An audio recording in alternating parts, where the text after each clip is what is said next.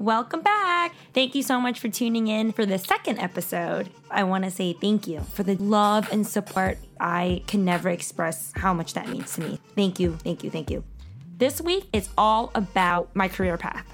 So many of my colleagues have different career paths. Some have masters in art history, some are in statistics, finance, and it's super cool because that means everyone and anyone can get into the culinary space, honestly.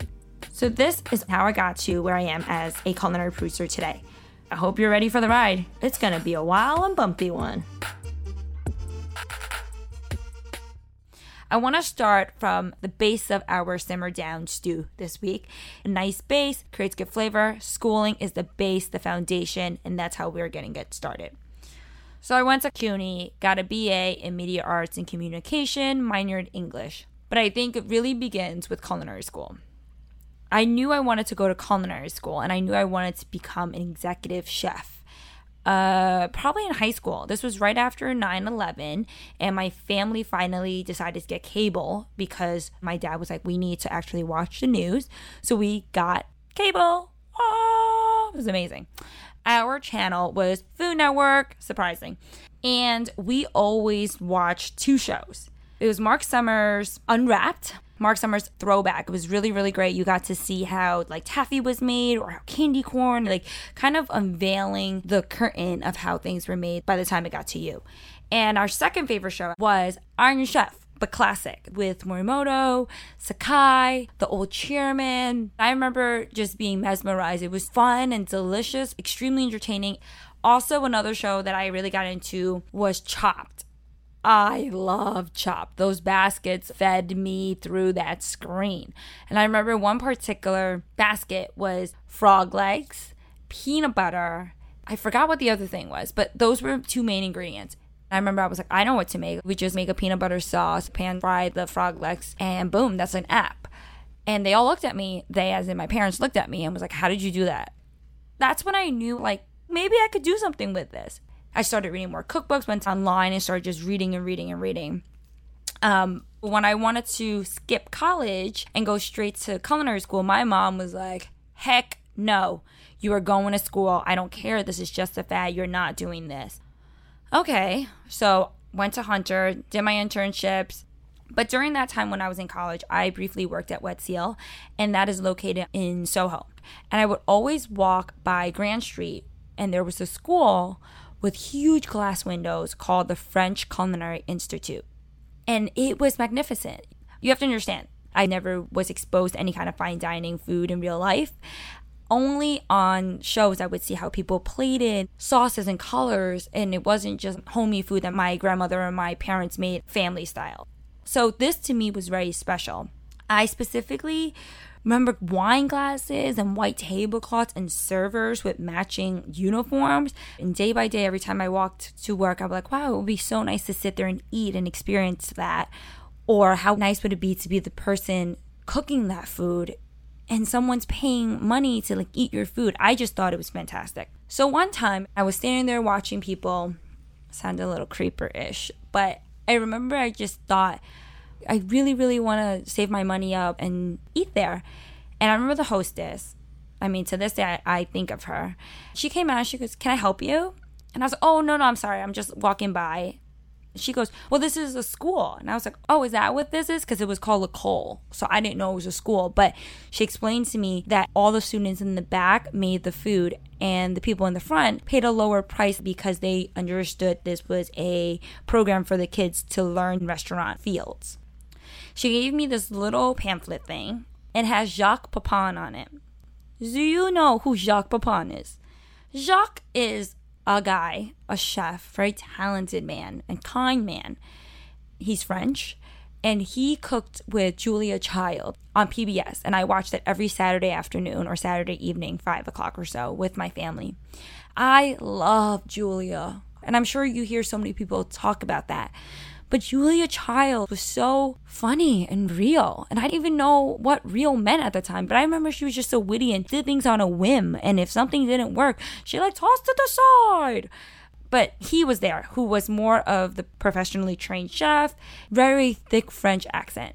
So they had his picture, kind of like a headshot, with him and his fancy chef whites, and a toque, which is the traditional French chef hats. Not the one with the poofy top, that's just very ratatouille, but more of the straight cone. And I remember it said, come for a tour if you're interested in the school. So the next day, I put that postcard right on my mirror in my bedroom. And every day when I would get ready to go to work or school, I would look and I'm like, I am going for that tour. I'm going to go to that school in Jacques Pepin and get my degree and start my dream. I didn't know how I was going to get there because culinary school cost $50,000. Yeah, $50,000. This is not a four year program. This was six months. It was extremely, extremely, extremely expensive, especially for a gal like me who went to CUNY who paid 2000 a semester. This was a six month program. Six months was the day program, so it was eight to three. And then the evening program was three times a week. You would just go after work or school is more for like people who are career changers but also was a little more affordable. And I remember I said, I don't care. I'm going to go for the day program. I want to get my hands in that field and start as soon as possible. Because in my head, I was already behind the ball because I started after graduation, after college graduation. So I graduated and I marched right in and I asked for a tour and I got a tour and I saw the classrooms and I went to the demos and I was like, this is where I need to be. So I signed up and I had started school in August of that same year. Funny thing about culinary school is it's intense. Every month you have a different level. So level one is your first month and then continue and continue. And there's always a class before you or a class after you. And by class, I mean literally you guys are one month apart. And level one, you learn the basics basic knife skills, mother sauces, techniques, all of that stuff. Level two, you get pastry. Level three, it's repetition. Level four is production. So you're like catering, making stocks. Level five and six, you worked at L'Ecole, which is restaurant experience. Anyway, back to level one, week one. It was a big class. We had about 26 people. It was all walks of life. Some career changers, some didn't go to college, some were like me, and some just in the middle. We all started at the same time. We all had to wear the same uniform, same knife set. Everyone started at the same playing field. That first week, I cut every single finger of mine, and every finger had a bright Smurf band aid. And by this time, I've transitioned to coach and I remember going to work and my colleagues were like, I don't understand why you have all these band aids on. I'm like, well, I sliced this finger with this knife and I sliced this one with shears and I sliced this one with the paring knife. And they were just like, why are you doing this? And I was like, I don't know. And I'm really scared. And I think I made a really bad decision. But I'm $50,000 in the hole and I really want to do this. So I'm going to stick it out. And luckily I did because by the third week, the wounds healed and I got more and more comfortable. And I was like, I could do this. By the time I hit level four, which was production and catering and butchering, I already asked for an internship. I know it wasn't required, but I really wanted to go into an internship. So I picked a Mayan restaurant under Chef Aarón Sánchez. And the reason why I picked that restaurant was because he, A, came for a demo to our school, and I was like, that's really cool. And I've watched him on Chopped, so I knew who he was. And also, growing up in Sunset Park, my friends' grandmothers or moms or dad would make arroz con pollo and tacos and enchiladas. And I just went, that's a really cool culture that I have a taste of, but I want to learn more, like the flavors.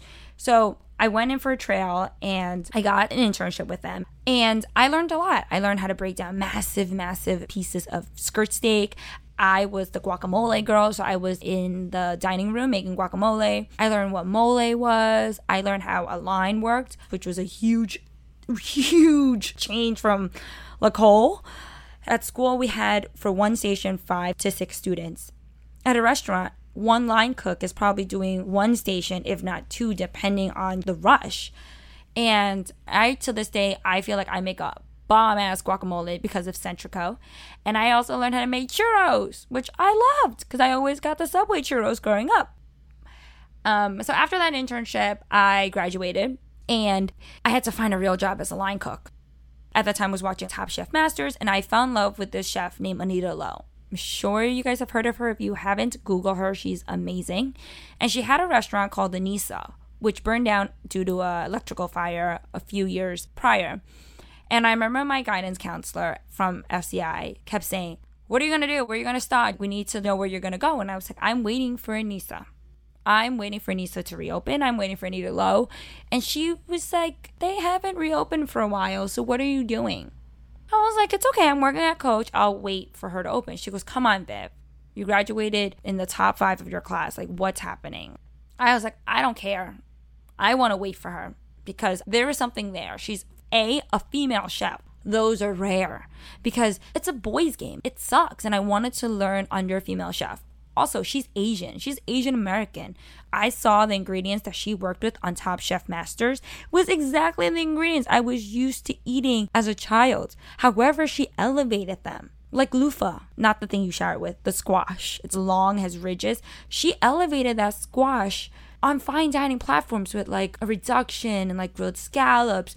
So I waited for her. I put my resume on the website. I tried contacting them. And then one day I went to check the school career website and she had an opening. She was like, they're reopening. We're looking for people to trail, which is basically an interview, but it's hands on. And I was like, oh my God, I have to go meet her. So I went to the restaurant and they were doing construction and I, you know, put some slacks on and button down like any good interviewee at that time, I thought. And she wore cargo pants, a white tee, and a vest with a bandana. Classic Anita Lo style. She looked at me, we looked at the resume, and she goes, What are you doing now? I work at Coach. She goes, What do you cook there? Well, I don't cook.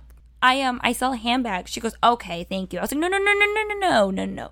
I've been waiting for you for months to reopen. Just give me one chance. What do you have to lose? I'm young, you can mold me, I'm like clay. Very good with the metaphors. So she's like, All right, kid you can do a trail at a local restaurant that I have a friend in, and we'll see how you do. So I got there early, did the trail, stayed to clean with the team, didn't hear anything back. I did the follow up email, nothing.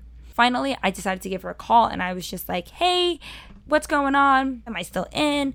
And she just said, I have one more trail and then we'll know. So I waited and waited. And this was like maybe a month long process because, you know, it's very popular.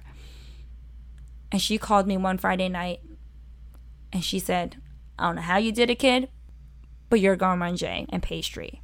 Welcome to the team.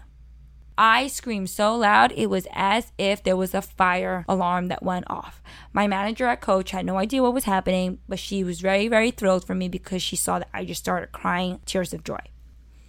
So we reopened, got our New York Times review. I had all these lovely people that I worked with, that I taught. I had a lot of interns. I did that for a year and I was just ready for change. I wanted to combine my two degrees and work for Food Network, which at the time I was like, I don't know, is this like me trying to be a real chef or not? And I just thought to myself, if you got one life. So that's what I did. I combined my two degrees and I went to Food Network as an intern. I did a month with purchasing department, getting all the groceries for all the shows and the projects.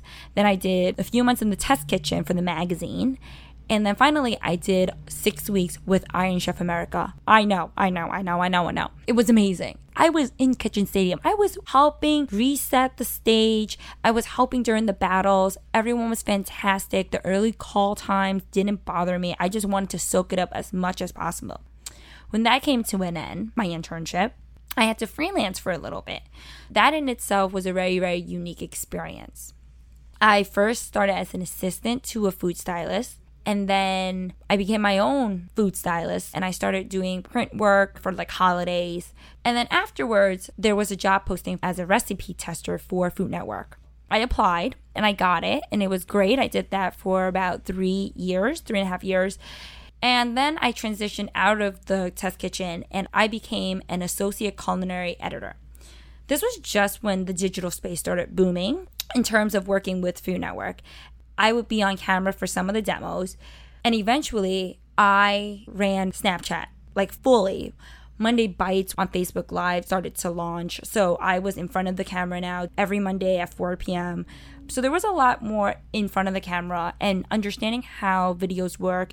Um, how to be hands for a video. So all the hands that you see when we lift up an ingredient and dump in, that takes training. So I train people to do that. It's a whole there's a lot a lot of factors. It's a whole project.